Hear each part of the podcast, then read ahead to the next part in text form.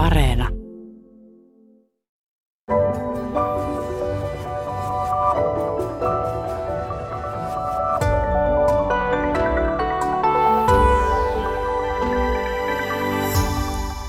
Tervehdys hyvät kuuntelijat. Täällä on nyt koolla mielenkiintoinen kirjailija kolmikko. Tervetuloa Päivi Sturkoon. Kiitos. Kalle Lähde. Kiitos. Ja Antti Rönkä. Kiitos. Te olette tyylillisesti kaikki erilaisia kirjailijoita, mutta teitä yhdistää se, että te olette kirjoittaneet ö, oman elämänne tapahtumista ja vaikeistakin asioista, käyttäneet tosielämää tarinanne pohjana. Päivi, sä kirjoittanut kaksisuuntaisesta mielialahäiriöstä, Kalle alkoholismista ja Antti koulukiusaamisen kohteeksi joutumisesta ja seksuaalisen heräämisen aiheuttamasta ahdistuksesta. Miksi te olette halunneet kirjoittaa nimenomaan oman elämänne pohjalta? Mulla oli missio itse asiassa. Mä päätin lopettaa salailun, joka vei hirveästi energiaa ja sitten ei loppu, loppujen lopuksi enää muistanut, että mitä oli valehdellut ja kenelle. Ja päätin selättää häpeän. Psykiatrisiin sairauksiin tai psyykkisiin sairauksiin kuuluu hyvin pitkälle vielä häpeän tunteita.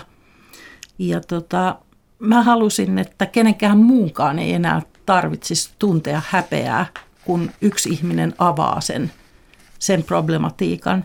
Ja toinen asia oli sitten se, että mä halusin testata sen, että olenko yksin koko maailmassa tämän ongelman kanssa. Ja huomasin, että en ole. Hmm.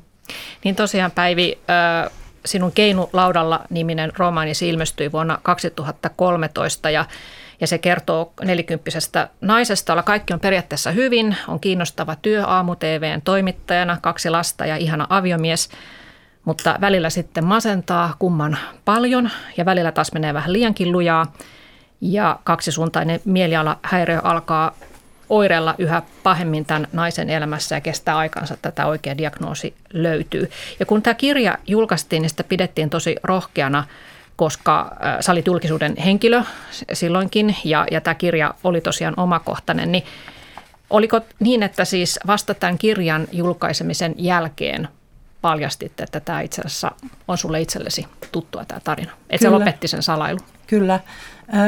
Mä sanoin itse asiassa kustantajalle, että teen tämän kirjan vain sillä ehdolla, että mä saan kertoa siitä, että tämä on omaa elämää.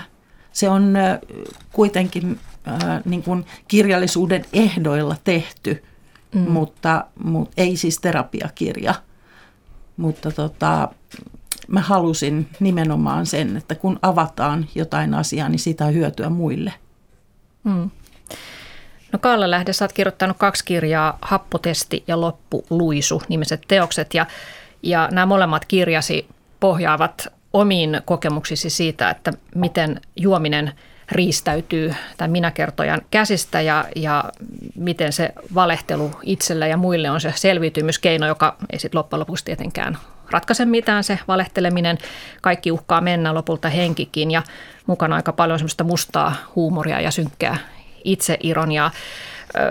Miksi sä halusit kirjoittaa omasta elämästäsi? Ajatus on varmaan jalostunut vuosien varrella paljon hienommaksi kuin se on alun perin ollut miksi. Mutta varmaan suurin syy oli se, että mä kahlasin suomalaista kirjallisuutta läpi. Luin kaiken, mitä alkoholismista tai luulen lukeneeni kaiken.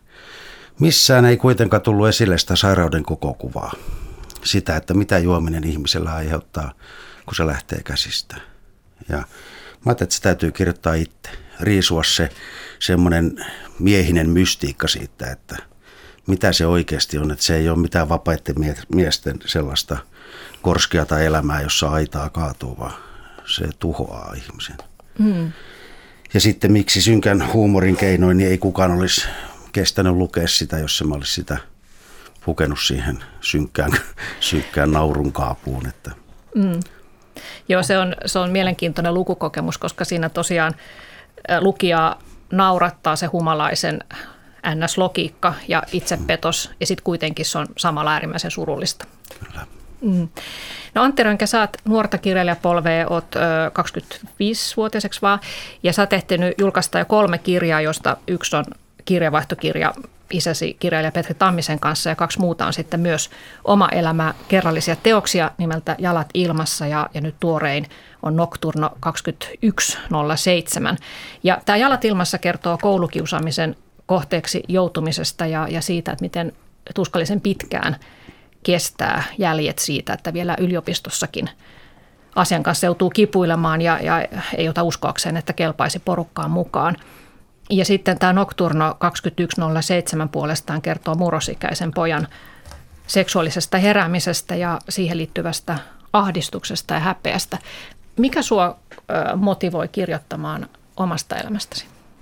Mm, mua viehätti jotenkin toi niin kuin rehellisyyden estetiikka, jos näin voi sanoa. Mulla oli siis niin paljon sellaista tukahdutettua vihaa, pelkoa, syyllisyyttä, häpeää, jolle mä en keksinyt niin kuin mitään tapaa käsitellä muuta kuin tämä kirjoittaminen. Että se oli semmoinen niin kuin kanava kaikille sille patoutuneelle tunteelle.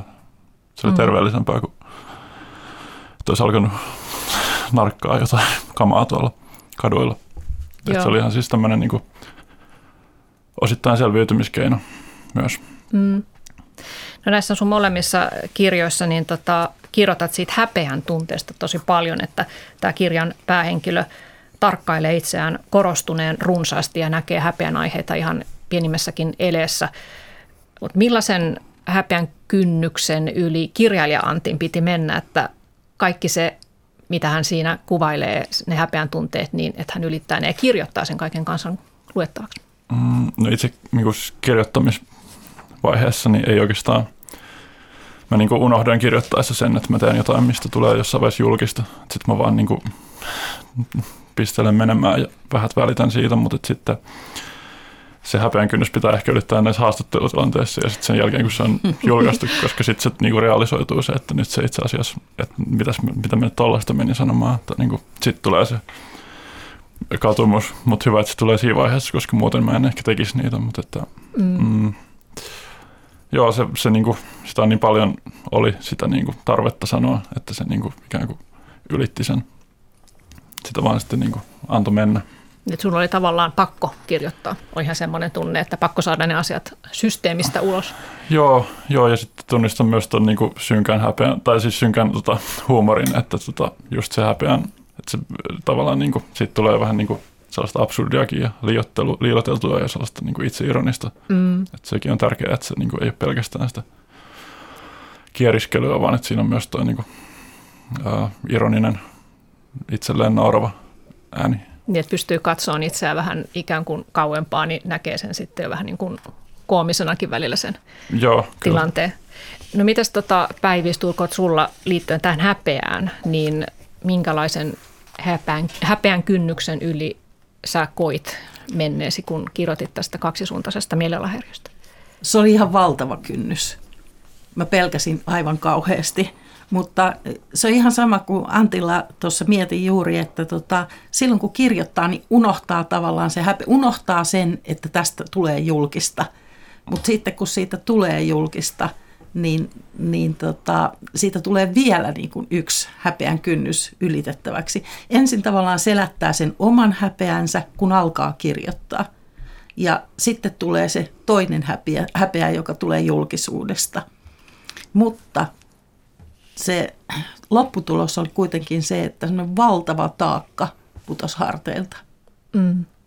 Että se, se kynnyksen ylittäminen, niin se kannatti. Joo. Mites Kalle sulla tämä? Häpeä tuntuu yhdistämään meitä kaikkia. niin.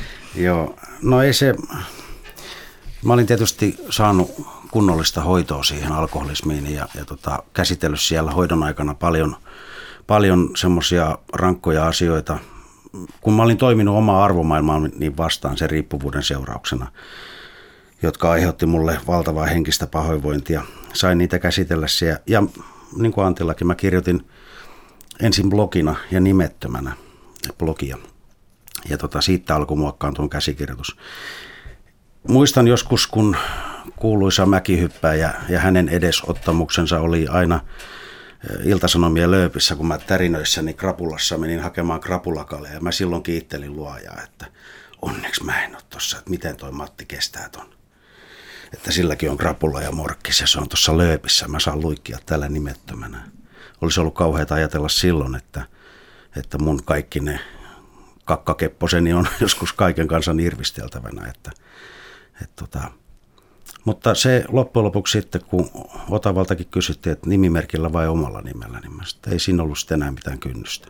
Mm-hmm. Se oli ihan itsestään selvää. Että, ja sen, siinä vaiheessa se ajatus oli jo jalostunut sellaiseksi, että jos mä voin auttaa jotain oikeasti, tai tämä kirja auttaa jotain ylittämään sen oman häpeän kynnyksen ja hakemaan apua, niin se on sitten sen arvosta. Että mm. Ehkä se oli se. Joo, ja just varmaan se salailun lopettaminen niin vapauttaa. Kyllä.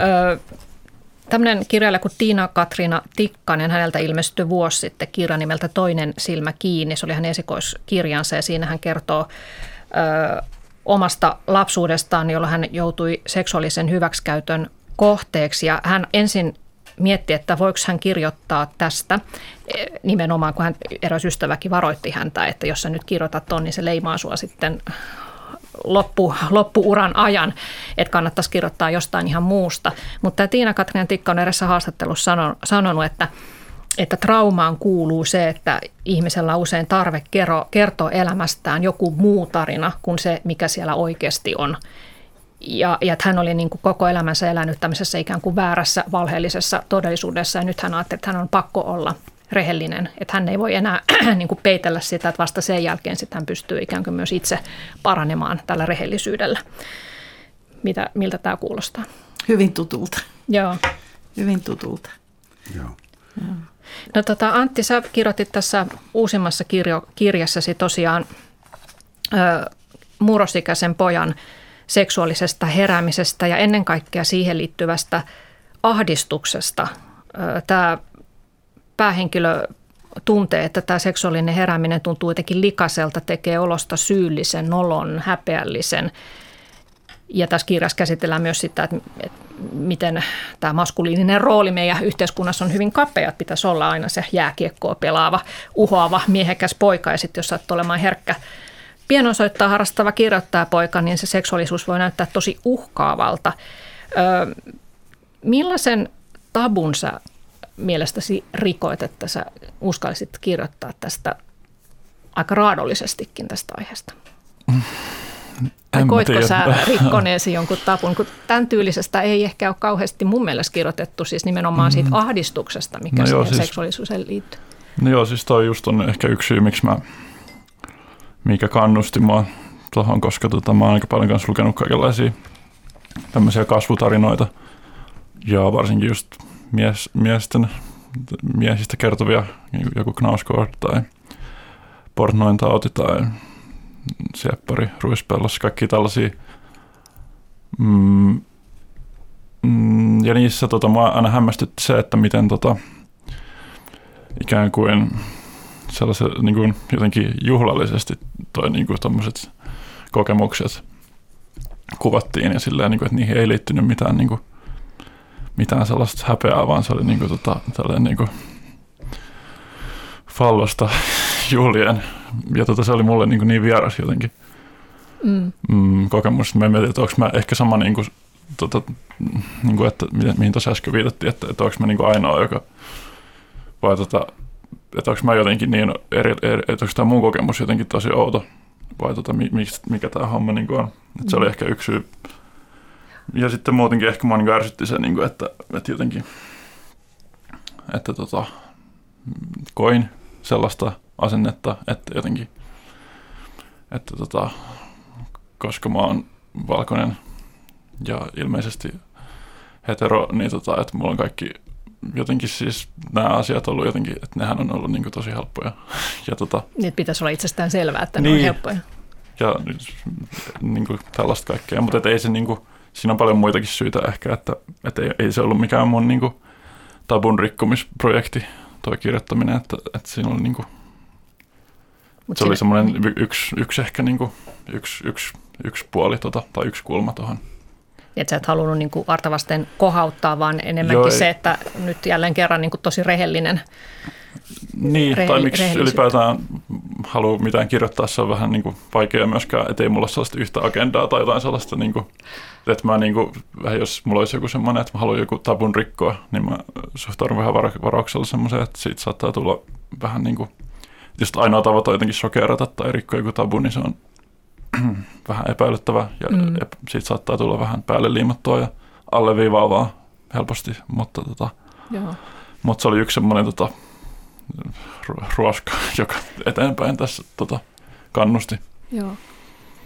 Joo, siis mua kiinnostaa, että molemmat puhuitte tämmöisestä suomalaisen miehen roolista, tai Antti nyt niin kuin viittasi siihen. Niin, ja ja tota, Kalle puhui miehisestä mystiikasta, joka liittyy alkoholiin, mm. alkoholin käyttöön. Niin tota, näin naisen näkökulmasta niin melkein säälittää se, että kuinka, kuinka niin kuin, eh, kapealla sektorilla mies Joo. voi niin kuin yhteiskunnallisesti hyväksyttävästi toimia. Miltä Joo. se teistä tuntuu? Mulla on siis yksi, tuli vaan mieleen tuosta, kun mä kirjoitin sen esikoisteoksen ja se ei ollut vielä julkaistu, mutta sitten yksi yliopistolla yksi puolituttu kysyi, tai kysyi, että mistä se kertoo. Ja hän oli siis nais oletettu. Ja tota, sitten mä kerroin, että, että no, tämmöinen koulukiusaamisasia taustalla. Ja tota, sitten sit hän sanoi, niin kuin, en mä tiedä, ehkä puolivitsillä tai jotain, että niin, että on tuommoinen tota, valkoisen heteron säälinkeruukirja. Ja tota, niin mulla tuli siitä sellainen, niin kuin, että että, äh, siis niin kuin, että monista syistä, niin okei, okay, no en mä sitä nyt silleen ottanut, mä tajusin ehkä, että se oli vähän niin kuin vitsillä heitetty, mutta siis silleen kuitenkin, että, että se on niin aika helppo tapa äh, dumata asioita toi valkoinen hetero, ja se on niin mm-hmm. aika älyllisesti laiskaa, ja niin kuin, että, että jos se on niin kuin, että en mä koe ole ensinnäkään valkoinen hetero, tai että mulla on niin muut asiat mielessä, että en mä, mm-hmm. niin kuin, en mä samaistu moninkaan tai samaista joihinkin miehiin, mutta ei se joudu siitä, että ne on miehiä, vaan siitä, että ne jakaa niin kuin, jollain tavalla samanlaisen kokemuksen maailmasta tai jotain tällaista. Mutta että, niin kuin, mä oon niin kyllästynyt todella paljon tuohon valkoinen hetero-käsitteeseen, koska se on niin täysin fiktiivinen. Yhdyn tuohon ajatukseen kyllä, joo. Joo, ja se on ihan totta, mitä Päivi että mä oon kanssa ajatellut, että kun yhteiskunnassa yleensä nykyään ö, naiset valittaa sitä, että he, heille ei sallita tiettyjä rooleja tai tehtäviä ja, ja että naisten asema on huono, mutta että unohdetaan useasti kyllä se, että itse asiassa pojan rooli on kyllä vielä kapeampi kuin mitä tytölle sallitaan, just mitä Kalle säkin puhuit siitä, että, että minkälaista niin kuin sankaritarinaa aikaisemmin kirjallisuudessa on niin kuin alkoholismista yritetty saada. Sankaritarinaa tai sitten alkoholisti on kuvattu jonain mielipuolena, jonka suusta valuu vaahtoa ja silmät on teelautasen kokoiset ja on se lukittu perähuoneeseen lukkojen taakse. Että ne on niin vääriä kuitenkin Suomessakin on 300 000 alkoholistia hiippailee työelämässä ja ikähaitari on siellä 18 65 ja päälle päin ei näy. Mm. Salataan ja, ja tota, juodaan piilossa ja, ja yritetään täyttää ne normit, mitä on asetettu ja, ja siinä on niinku ihan samanlaisia kipuja, mitä tuossa kuvailit. Että. Ja, ja jos ajattelee taas niin kuin naispuolista alkoholistia, niin siihen niin kuin liittyy taas sitten uskomaton häpeä. Kyllä. Et nais, äiti, nais, nais, joo, Madonna. Äiti, mm. Madonna. Mm. Että sellainen ihminen, niin eihän A, ei voi olla alkoholisti, B, jos on, niin se täytyy peittää kaikilta. Et silloin pullotet, pillotetaan pullot pesukoneeseen ja niin edespäin.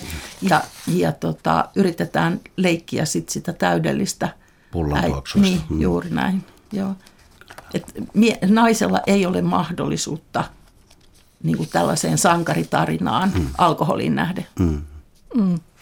No mitä teille merkitsi kirjoittaa näin omakohtaisista asioista ja vaikeista asioista, niin voiko sanoa, että se oli terapeuttista? Sä ainakin Antti tuossa vähän puhuit, että oli ikään kuin pakko, pakko kirjoittaa ne itsestäsi ulos, niin koitko sä, että sä jotenkin, se teki sun psyykelle hyvää, että se oli terapeuttista se kirjoitus, itse kirjoittamisprosessi?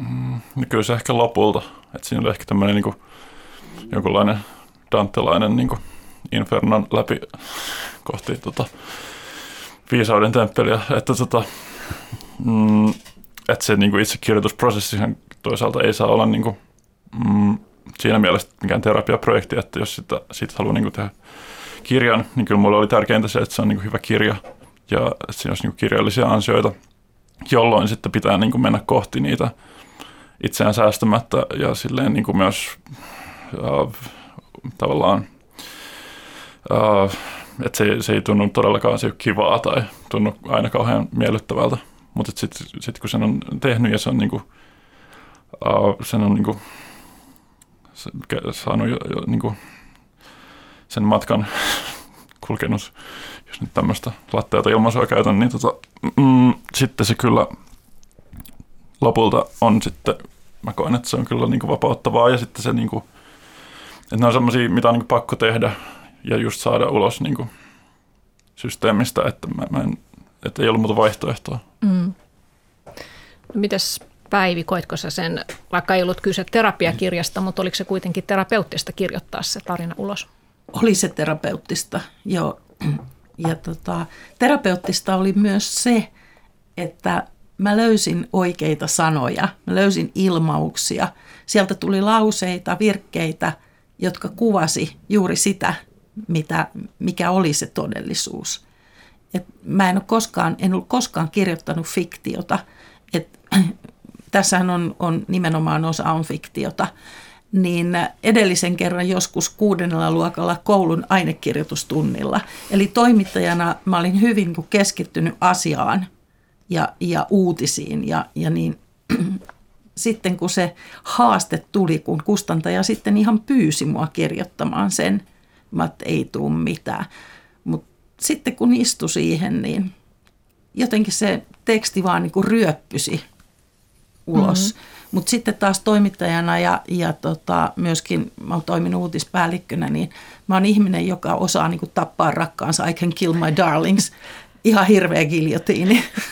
niin, tota, niin sitten kun kävi läpi sitä käsikirjoitusta ja kirjoitti uudelleen ja poisti ja lisäsi ja taas kirjoitti uudelleen, niin se ei tuntunut vaikealta, koska mulla oli niin kuin pohja siihen, että otetaan toi pois ihan kylmästi, vaan ei toimi. Mm, mm. Mites Kalle, sulla oliko se terapeuttinen prosessi? Joo, semmoinen julkinen ripittäytyminen. Tässä kun muistelin niitä fiiliksiä, niin oikeastaan kun mä jouduin palaamaan, mä kirjoitin, happotestikin oli ihan yksi yhteinen tapahtumat oikeastaan mun elämästäni. Ja kun mä niihin palasin sitten raitistuttua, niin, niin, niin ei se enää ahdistanut, mutta mä huomasin, että kuin kiitollinen mä oon siitä, että mun ei tuolla suossa tarvi olla. Ja sitten kun miettii, että tämä tauti tappaa neljä viidestä, niin mä olin onnekkaasti saanut sellaista apua, joka raitisti mut. Niin se oli, kyllä se oli kiitollisuus, mikä siitä seurasi oikeastaan mm. päällimmäisenä. Mm. Joo. No Antti Rönkä, kun sä oot kirjoittanut häpeästä ja häpeän tunteista ja kun sä prosessoit sitä asiaa siinä näitä teoksia kirjoittaessa, niin muuttuiko sun – ajatus siitä häpeästä jotenkin? Antoiko se sulle jotain uusia oivalluksia? Oliko se siinäkin mielessä jollain lailla terapeuttista, että sä olisit oppinut siinä kirjoittamisen myötä jotenkin käsitteleen eri tavalla sitä häpeän tunnetta? Mm. No ehkä, ehkä tuon esikoisen kanssa varsinkin, että siinä jotenkin tuli siitä kirjoittaessa semmoinen olo, että, eihän tämän, että mitä mä nyt tämmöistä, tai niin kuin, että, että eihän tämän elämän pitäisi tällaista olla, tai niin kuin, että että jotenkin semmoinen havahtuminen siihen, että niihin tota, ensinnäkin niihin muistoihin ja siihen, että, että miten mä oon niin näiden kanssa, niin kuin, että, et, et, niin kuin, että mi, mi, miten mä oon niin kestänyt näitä juttuja silleen, näin mm. pitkään. Mutta sitten tämä Nocturne on ehkä vähän erilainen, että siinä se on niin kuin, siinä se on niin kuin, tota, se häpeä, on, se, siinä on enemmän tota huumoria ja sitä niin kuin, se on enemmän niin kuin, siinä jotenkin se ei ole niin, mm, se ei ole niin viaton kirja. Se on enemmän sellainen ehkä niin kuin, mm, että siinä on koko ajan se niin kuin itselleen nauraminen jollain tavalla läsnä enemmän ja semmoinen, mm. semmoinen tota, joku, jonkinlainen kieroutunut twisti, mutta se jalat ilmassa niin kuin, ää, jollain tavalla ehkä havahdutti siihen, että, että, että, että, että, että en mä nyt, että, että tälleen voi niin kuin, elää. Niin, että nyt täytyy lopettaa niin. tuo häpeäminen. Joo, täällä on siis vieraina äsken äänessä ollut Antti Rönkä, lisäksi kirjailija Kalle Lähde ja kirjailija Päivi Sturkord. Ja puhutaan hei seuraavaksi nyt siitä, että milla, miten tämän, tyyliset kirjat voi toimia sitten ö, ikään kuin lohduttajana ja vertaistukena lukijoille. Ö, sä oot Antti erässä lehtijutussa sanonut, että sä oot aina vierastanut vertaistukea ikään kuin terapian muotona, että sitten sitä vasta alkaakin ahdistaa, kun piehtaroi jossain itseään ahdistavassa asiassa toisen kanssa. Mutta, mutta sitten tota, tulit siihen tulokseen, että jos vaikka nyt kun itse poet ilmastoahdistusta, jos juttelet siitä jonkun toisen kanssa, joka kokee samalla tavalla, niin sitten mieli kevenee. Että ehkä sen vertaustojen voima onkin siinä ää, nykyaikana aika harvinaisessa kokemuksessa, että pääsee toisen kanssa samaan todellisuuteen. Niin onko kirjallisuuden voima tässä samassa kokemuksessa, että on, on joku asia, joka, joka painaa vaikka joku trauma, ei uskalla puhua siitä, sitten pam käteen osuu kirja, joka kertoo just mun ajatuksista, just mun kokemuksista, että ikään kuin jakaa sen kirjailijan kanssa hetken ajan sen saman todellisuuden, että joku muukin on kokenut tällaista. Joo, siis mä haluaisin tuoda tähän neljännen kirjailijan tähän keskusteluun, Joo. nimittäin serkkuni Anna Takanen, joka, jonka isä, mun setäni neljävuotiaana, lähetettiin sotalapseksi Ruotsiin. Ja tämä asia on ollut erittäin vaiettu koko ajan on niin ilmassa roikkunut kysymys, johon aikuiset eivät ole voineet vastata meille lapsille, jotka ihmettelivät tätä, että minkä takia toinen perhe asuu Ruotsissa ja toinen Suomessa. Ja Anna kirjoitti siitä kirjan. Se on suomennettu nimellä Sinä olet suruni. Ja nyt hän esittää monologia siitä Lillateaternissa. Ja mä istuin mukana puolet harjoitusajasta ja itkin. Ja hän jotenkin niin kuin avaa sitä problematiikkaa sotalapsuudesta niin hienosti, että se on murtanut hiljaisuuden. Sen jälkeen on aina keskustelu ja monet ihmiset tulee sitten kertomaan omista kokemuksistaan ja, ja sotalasten lapset ja niin, niin edespäin. Niin hän, hän on sen kirjan myötä koko, niin parantanut oikeastaan koko suvun. Et tota, kun kysyit, että voiko tämä olla, olla niin tuota, vertaistukena, niin kyllä voi ja todella paljon. Ja sitten omasta kirjastani, niin mä käyn vieläkin puhumassa aiheesta, siis ö, psyykkisestä terveydestä ja kaksisuuntaisesta mielialahäiriöstä eri puolilla ammattilaisille ja, ja sitten tota, ihan siviileille, sanotaanko näin. Niin ensimmäisenä vuonna mä sain yli 400 yhteydenottoa ja ne oli sydäntä riipaisevia – että tuli puhelimitse, tuli niin kuin kaikissa, kaikilla mahdollisilla somekanavilla. Ja ihmiset ehkä ensimmäistä kertaa avasi sydämensä tai sielunsa ja kertoi omista kokemuksistaan.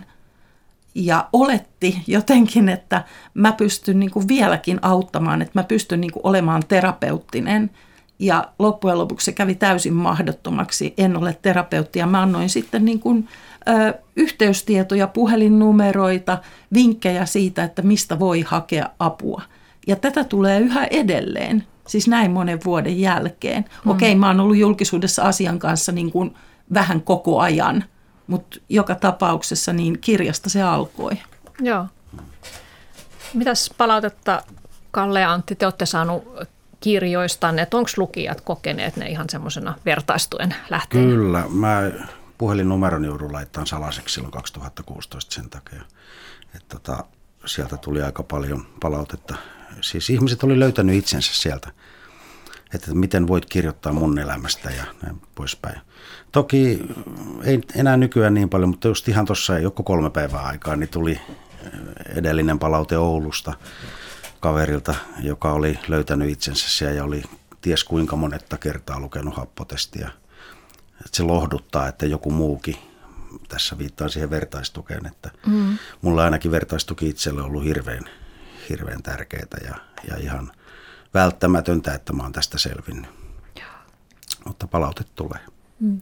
Joo, mä tunnistan myös noin tota, siitä Jalat kirjasta tuli kyllä tosi paljon viestejä silloin ja just sellaista saman, tota, niin kuin että, että sanotit mun tunteet, mun elämää mun kokemuksia. Ja tota, se, niin kuin, se on ollut tosi palkitsevaa ja on tosi kiitollinen, että jos on sellaista voinut,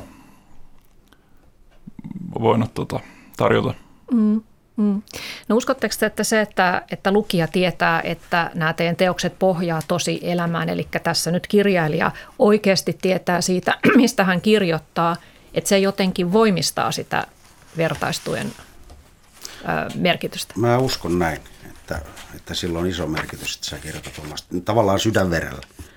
Että ei, ei niin kuin enää, ei, ei mitään päälle liimattua, niin kuin Antti käytti termiä, niin ei semmoista. Tämä on ihan puhdasta ja sitten suomalaisiin vetoo rehellisyys. Mm. Sen mä oon huomannut. Kyllä me ollaan rehellinen kansa, niin meihin vetoo se, että joku pistää itsensä peliin ja asettaa itsensä vaaraksi sille, että sille jopa nauretaan tai sitä pilkataan.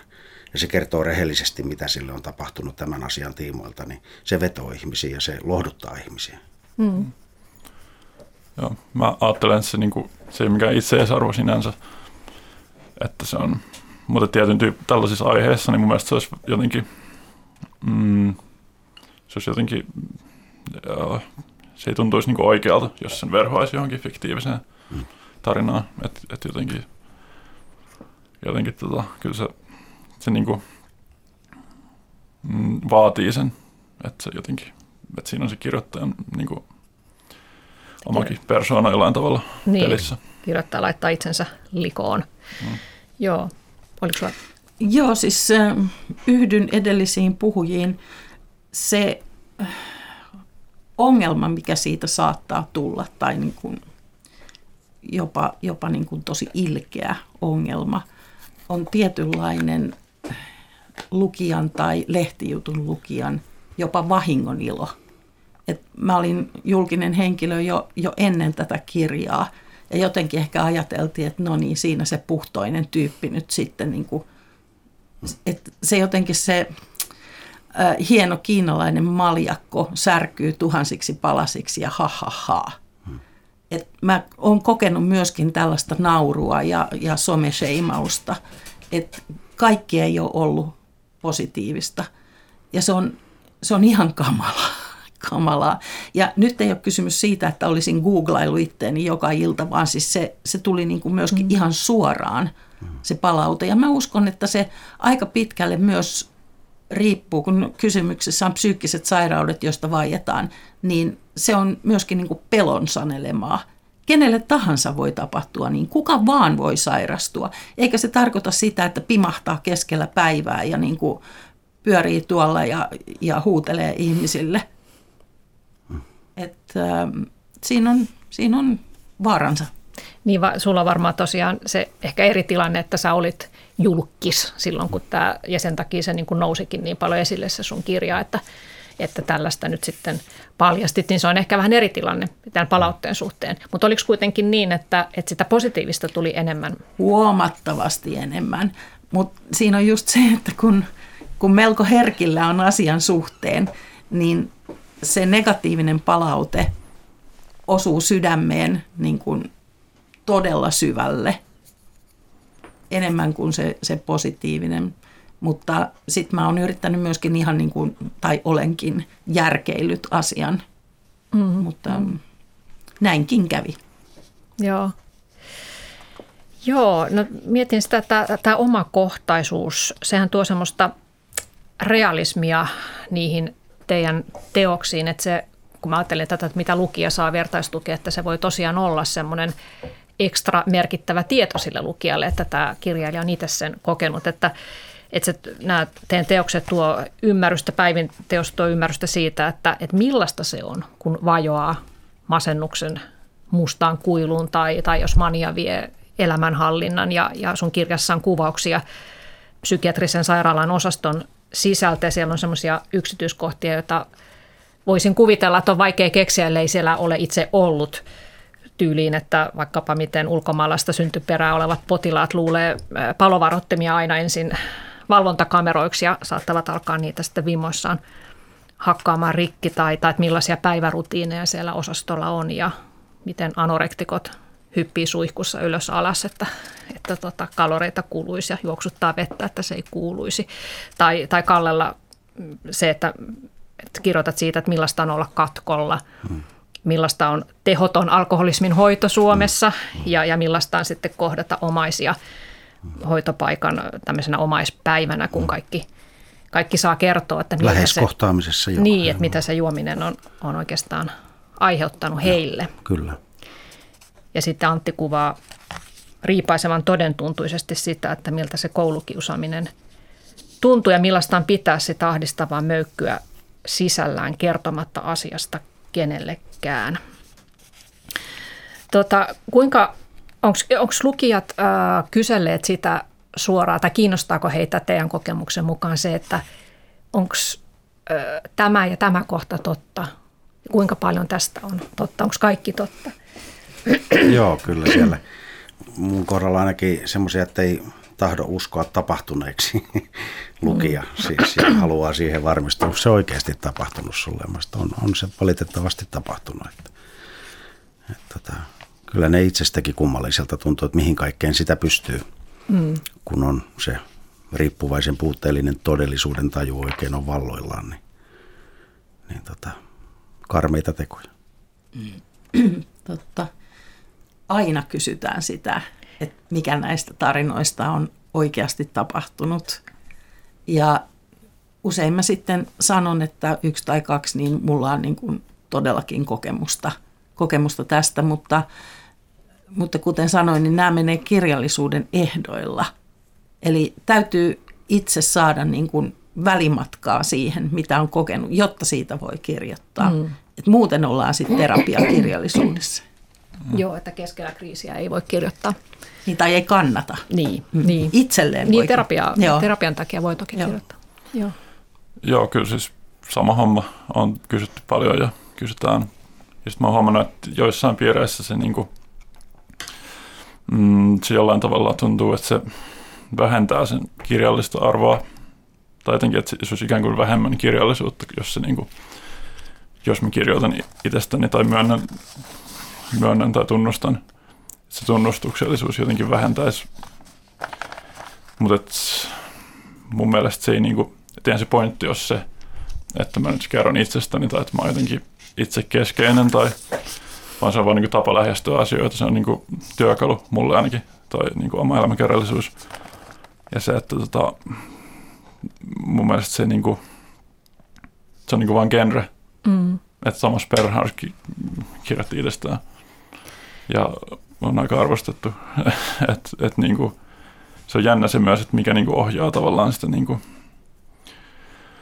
että nyt tätä autofiktiota tuntuu, että siihen on tullut jopa vähän sellainen niinku negatiivinen kaiku siihen sanaan, että se on jotain, niinku, jotain mitä kaikki osaa tehdä, että kaikkea nyt voi itsestään kertoa. Niin ikään kuin Mut se olisi jotenkin Mä ajattelen, helppoa. että no kertokaa sitten, jos se on niin helppo. Kirjoittakaa sitten.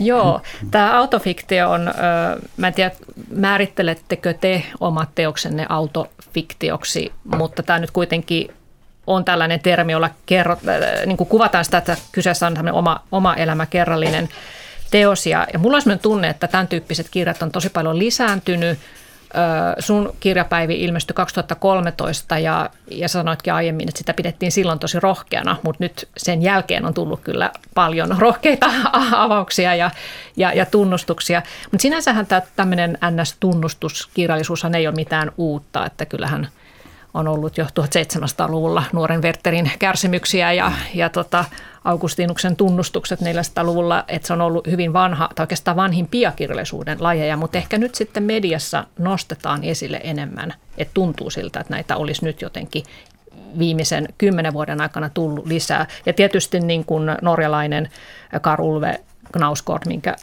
Anttikin mainitsit, niin hänen taisteluni sarjan ensimmäinen osa tuli 2009, että se oikein kohautti tosi paljon Norjassa ja, ja muuallakin, että hän ehkä toisen, tai hänen, hänestä lähtien on ollut aika paljon esillä tämän tyyppinen. Mutta eikö Santti puhuit siitä myös aikaisemmin, että, että tämä Knausgård oli sullekin semmoinen idoli suorastaan silloin, kun se ilmestyi?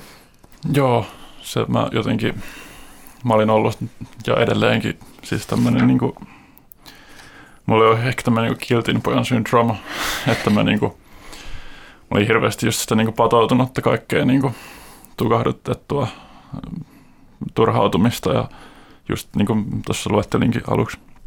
Ja sitten sit mä löysin tämän niin Knauskordin, joka niin kuin kirjoissa oli tosi, tosi niin kuin, just tällainen niin vähät välittämättä tuntuu, että mulle tuli sellainen vaikutelma, että nyt niin kuin, että jotenkin mm, en tiedä, Litku Clemetillä on se biisi, jossa lauletaan, että nyt helvetin iso pato murtuu.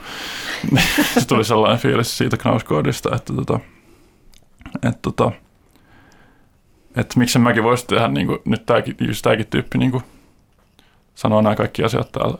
Niin mä, että mä haluaisin, että, mä, että tämä on se, miksi mä haluaisin niin kuin, kirjoittaa silloin ajattelin ja siitä tuli mulle semmoinen niin ohjenuora mm. näihin kolmeen tai näihin kahteen romaaniin ja sitten tähän silloin tällä onnelliseen. Joo. Joknauskort todellakin äh, räjäytti kaikki perheen, perheensä salaisuudet äh, julki, hyvin, hyvin, hyvin henkilökohtaisesti kirjoitti. Vieläkö sä tykkäät Knauskortista? Joo, mutta täytyy kyllä myöntää, että kun mä oon niitä jälkeenpäin niin kuin lukenut toista kertaa, niin tota, siinä ei ole sitä sam- ihan samaa niin kuin taikuutta enää, että, että mä oon alkanut ehkä vähän tai ehkä sen sitäkin, että kun mä, nyt, mä pidän tätä, näitä kolmea teosta jonkinlaisena trilogiana, niin tota, että mä oon ehkä enemmän nyt viime aikoina suuntautunut semmoiseen niin fiktiivisempään ja, ja tota, taas niin kuin löytänyt sitä puolta. Ja niin kuin haluaisin, että se seuraava kirja, jos itseltäni semmoinen tulee, niin tota, on sitten ehkä, nyt mä oon niin ammentanut tämän oma elämäkirjallisuuteni. Mutta se joudu siitä, että mä väheksyisin sitä sitä tyyliä kirjoittaa, vaan siitä, että mä, niin kuin vaan, mä koen, että mulla ei enää siihen annettavaa. Ja tota, että se Knausgård ehkä oli mulle sellainen myös niin kuin tietynlaisen vaiheen juttu, että, että mä tarttiin sitä johonkin. Se puhutteli mua siinä, niin kuin, siinä aikana. Mm. Ja edelleen siis, en mä sano, että mitään huonoja on tietenkään, mutta siis se, niin kuin, se, se niin kuin, joku, joku mystiikka ja taikuus, sitä mä en enää tunnista siinä samalla tavalla. Joo, joo.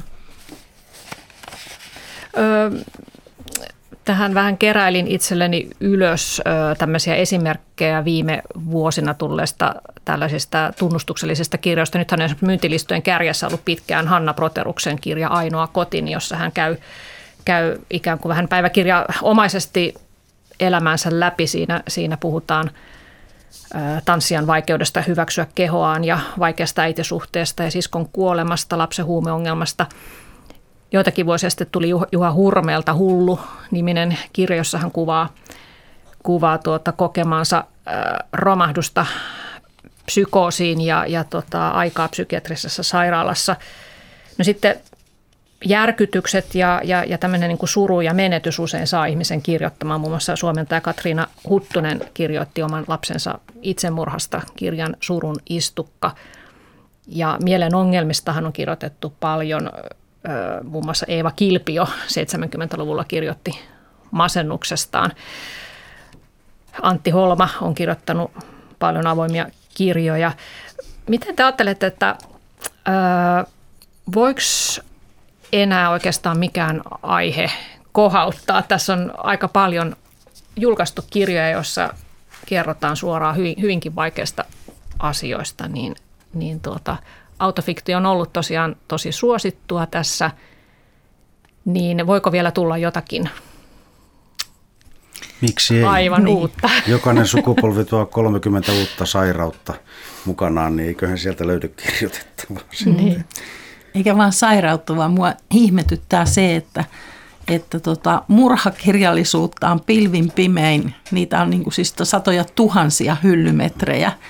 Mutta yksi semmoinen tabu – mistä ei kirjoiteta niin kuin, äh, kaunokirjallisuuden ehdoilla, niin on uskonnollisuus, usko. Että on mm. olemassa semmoisia niin kuin, myöskin terapiaan jollain tavalla liittyviä kirjoja esimerkiksi lestadiolaisuudesta ja sen vaikutuksista, niin kuin kaikki, kaikki se, mikä on jotenkin huonoa, mistä, mm. mistä on tullut niin kuin traumoja ja mikä on kamalaa, mutta toisinpäin – ei kirjoiteta, se on tabu. Mm. Et, et tota, äh, jotenkin tuntuu siltä, että eikö ihmiset on niin, kuin niin sekulaareja nykyään, että se ei, se ei kiinnosta mm. ollenkaan, mutta, mutta mua kiinnostaisi kyllä mm. niin kuin miettiä sitä, että, että millä tavalla ihminen niin sanotusti tulee uskoon, mitä se hänelle merkitsee, mitä se merkitsee lähipiirille, kun ihminen, joka on ensin sanonut, että nämä on satuolentoja ja, ja niin kuin uskonnosta ei koidu mitään hyvää, niin miten se niin kuin muutos tulee ja mistä syistä? Mm. Onko tämä sulle omakohtaista pohdintaa? Ei. Mutta saa kiinnostaa lukea kiinnostaa se, joo. Joo, se on totta, että sen tyyppisiä kirjoja ei kyllä ole. No tässä, tässä äsken sanoin, että, kohaut, että nämä on niin aika tämmöisiä niin kuin kohauttavia olleet, rajuja, rajuja nämä monet teokset, mitä tässä on viimeisten vuosien aikana tullut. Mutta sitten toisaalta myös ö, tavallisuus kiinnostaa ihmisiä.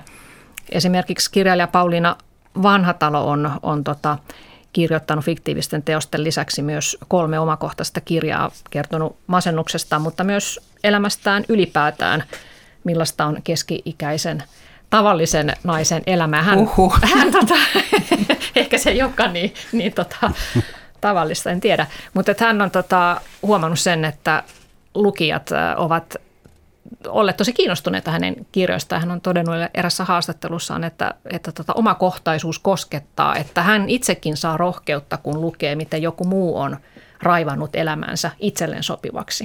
Mm. Että sen tarinan ei välttämättä tarvi olla mikään niin kuin hirveän dramaattinen, että se kiinnostaa. Mm. Niin, ei. Siis elämä, oli se niin kuin millaista tahansa, niin se kiinnostaa. Se on vähän sama kuin televisiossa puhutaan niin kuin puhuvasta päästä. Mikään ei ole niin kiinnostava kuin ihmisen kasvot ja mitä siellä tapahtuu. Niin tavallaan niin kuin se, se tavallisuus tai se, mikä niin koetaan tavallisuudeksi kirjallisuudessa, niin se on vähän sama kuin se puhuva pää. Mm. Mm. Joo, ja sitten se tavallisuuskin on ehkä vähän semmoinen, onko mitään tavallisuutta siis sinänsä, että sekin on sekin on aika niin kuin helppo jotenkin, mitä paljon kuulee, että emme jaksa tätä, kun tämä on tällaista näin arkista. Ja se on arkista siksi, että siinä mainitaan joku, että Volkskuski menee, tai että, että tota, on, istuu ratikassa, niin se tekee siitä arkista, mutta eihän se niin kuin, ei ne tunteet tai tapa kuvata niitä asioita, niin eihän se sen tarvitse olla arkista. Niin ja jos se... ajattelee esimerkiksi jotain Virginia Woolfin niin kuin Mrs. Darroway, niin niin mitä siinä tapahtuu? Se on vähän niin kuin, mikä se nyt on, mikä se salissa on, sanokaa nyt. Alas. Alastalon salissa. Mm. mm. Niin siinähän niin kuin mennään vaan sitä päivää eteenpäin, Mrs. Darrowayssa. Joo, ei se mikään hiuksia nostetaan kirjaa, mutta mielenkiintoista. mm. Joo, ja sitten en mä tiedä, että, että niin, vaikka se niin, että, että, että, tota, että onko ne sellaisia niin kuin, slotteja, mitkä että nyt tästä aiheesta on kirjoitettu ja se on niin kuin, ammennettu loppuun, että kyllä se niin kuin, ne aiheet on kuitenkin eri asia kuin se, niin kuin, että, että kaksi kirjaa niin kuin näennäisesti ikään kuin samasta aiheesta voi olla täysin niin kuin, ihan erilaiset tai, tai niin kuin, että, että, että, että, että, että, että ei, ei se kirjallisuus ole myöskään, niin kuin, ei sen funktio on niin kuin, ikään kuin tässä on tämä kirja tästä aiheesta ja tässä on tämä tästä aiheesta. Että se on aika semmoinen niin kuin jotenkin lokeroiva ajattelutapa. Mm. No kun tässä on puhuttu paljon siitä, että teidän teokset on omakohtaisia, mutta kuitenkin esimerkiksi Päivi, sullakin se on laiteltu fiktioksi ja, ja tota, Antti, mä en tiedä käytetäänkö sitä virallisesti autofiktio-nimeä sun kirjoissa, mutta kuitenkin, että siinä on se fiktiivinenkin osuus, että totta kai te olette jollain lailla muokannut sitä tarinaa ja vähän muuttanut henkilöitä. Mutta mä oon miettinyt sitä, että, että jos siellä takakannessa lukee romaani tai autofiktio, joka viittaa siihen, että siinä on myös keksittyjä asioita, mutta sitten se kuitenkin pohjautuu omaan elämään tosi tapahtumiin, niin onko se sitten, ilmeisesti se on niin, että, että kirjailija voi sanoa mitä tahansa kertoa sivuhenkilöiden sanoneen mitä tahansa, kun aina voi sitten sanoa, että niin tämähän oli kuitenkin myös fiktiivinen teos. Ei Täytyy pelkästään. siinä olla taiteellista vapautta kirjailijalla. niin. Mm, kyllä mulla on ollut niin kuin sillä, tämä on ollut aika tarkka siitä, että, että mä en niin kuin halua muita jotenkin vetää siihen, siihen suohon sillä tavalla, että mä oon niin aika, että jos ne muut ei ole jotenkin, että niistä, että joku hahmo että voisi tunnistaa itsensä ja siinä on jotain sellaista, mm, jollain tavalla arveluttavaa tai jotain, niin kyllä aina niin näytän sen tälle kyseiselle tyypille ja kysyn, että onko tämä ok ja mm. tälleen näin. Että mä en, tota, Että kyllä mä, niin kuin, että it, it, itsensä voi laittaa niin kuin, ristille, mutta tota, en mä muita halua vetää sinne samalla tavalla. Joo, ainoa mitä mä oon kirjassani suojannut on oma perhe. Eli se, että mitä lapsia on, minkä ikäisiä on, omaa aviomiestä ja sitä niin kuin perhedynamiikkaa voi kyllä kuvata, mutta, mutta tota, sen enempää ei kannata mennä niin kuin syvyyksiin, koska se tulee koskettamaan heitä niin kuin vuo, mahdollisesti vuosikymmeniä. Mm. Et nyt on niin kuin vieläkin sellainen, sellainen tilanne, että, että mun lapsilta niin kuin kysytään. Me ollaan hirveän samannäköisiä ja muut ihan tunnistamattomat, tai siis tuntemattomat ihmiset saattaa tunnistaa, että on pakko olla ton lapsi.